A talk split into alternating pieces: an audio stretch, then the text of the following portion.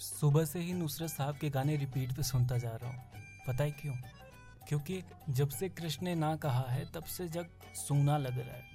इश्क की दीवारों से हटकर खड़े रहो। तुम्हें मालूम नहीं, पर चूना लग रहा है। दोस्त तसल्ली देकर दारू पी रहा है। अब थोड़ा बहुत सब खुशनुमा लग रहा है।